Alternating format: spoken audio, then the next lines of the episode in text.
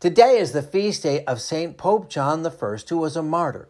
Born in Italy late in the 5th century, his entire life was caught up in the battle against the Arian heresy which denied the divinity of Jesus. When he became pope in 523, the ruler of Italy, Gothic King Theodoric, had been a supporter of the Arian heresy for nearly three decades.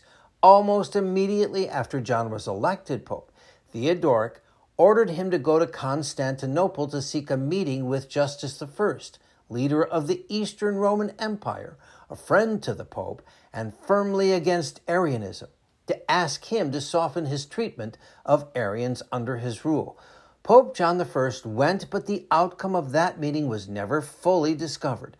And on his way home, Theodoric, who had grown suspicious of the Pope, had him imprisoned and severely treated. Pope John I died in prison on this day in 526 as a direct result of his treatment in prison. St. Pope John I, please pray for us. I'm meteorologist Mike Roberts for Covenant Network. Have a blessed day.